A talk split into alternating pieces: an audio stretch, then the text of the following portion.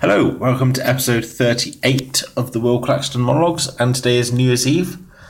Uh, the time here is about 10 to 9 in the evening. I'm going to go to sleep very soon. I've got a client that I'm going to email very quickly um, just to sort something out, and then I'm going to get a very early night. Uh, basically, I want to wake up nice and early tomorrow on the 1st of January 2017 and sort of start the year as I mean to go on.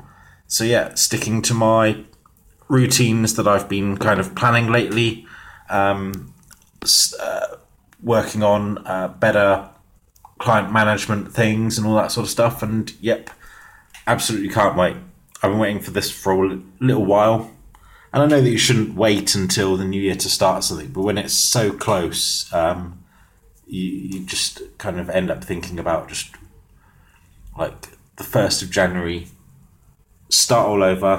It's all good, and I can't wait. So, yep, I shall speak to you tomorrow. Cheers, bye.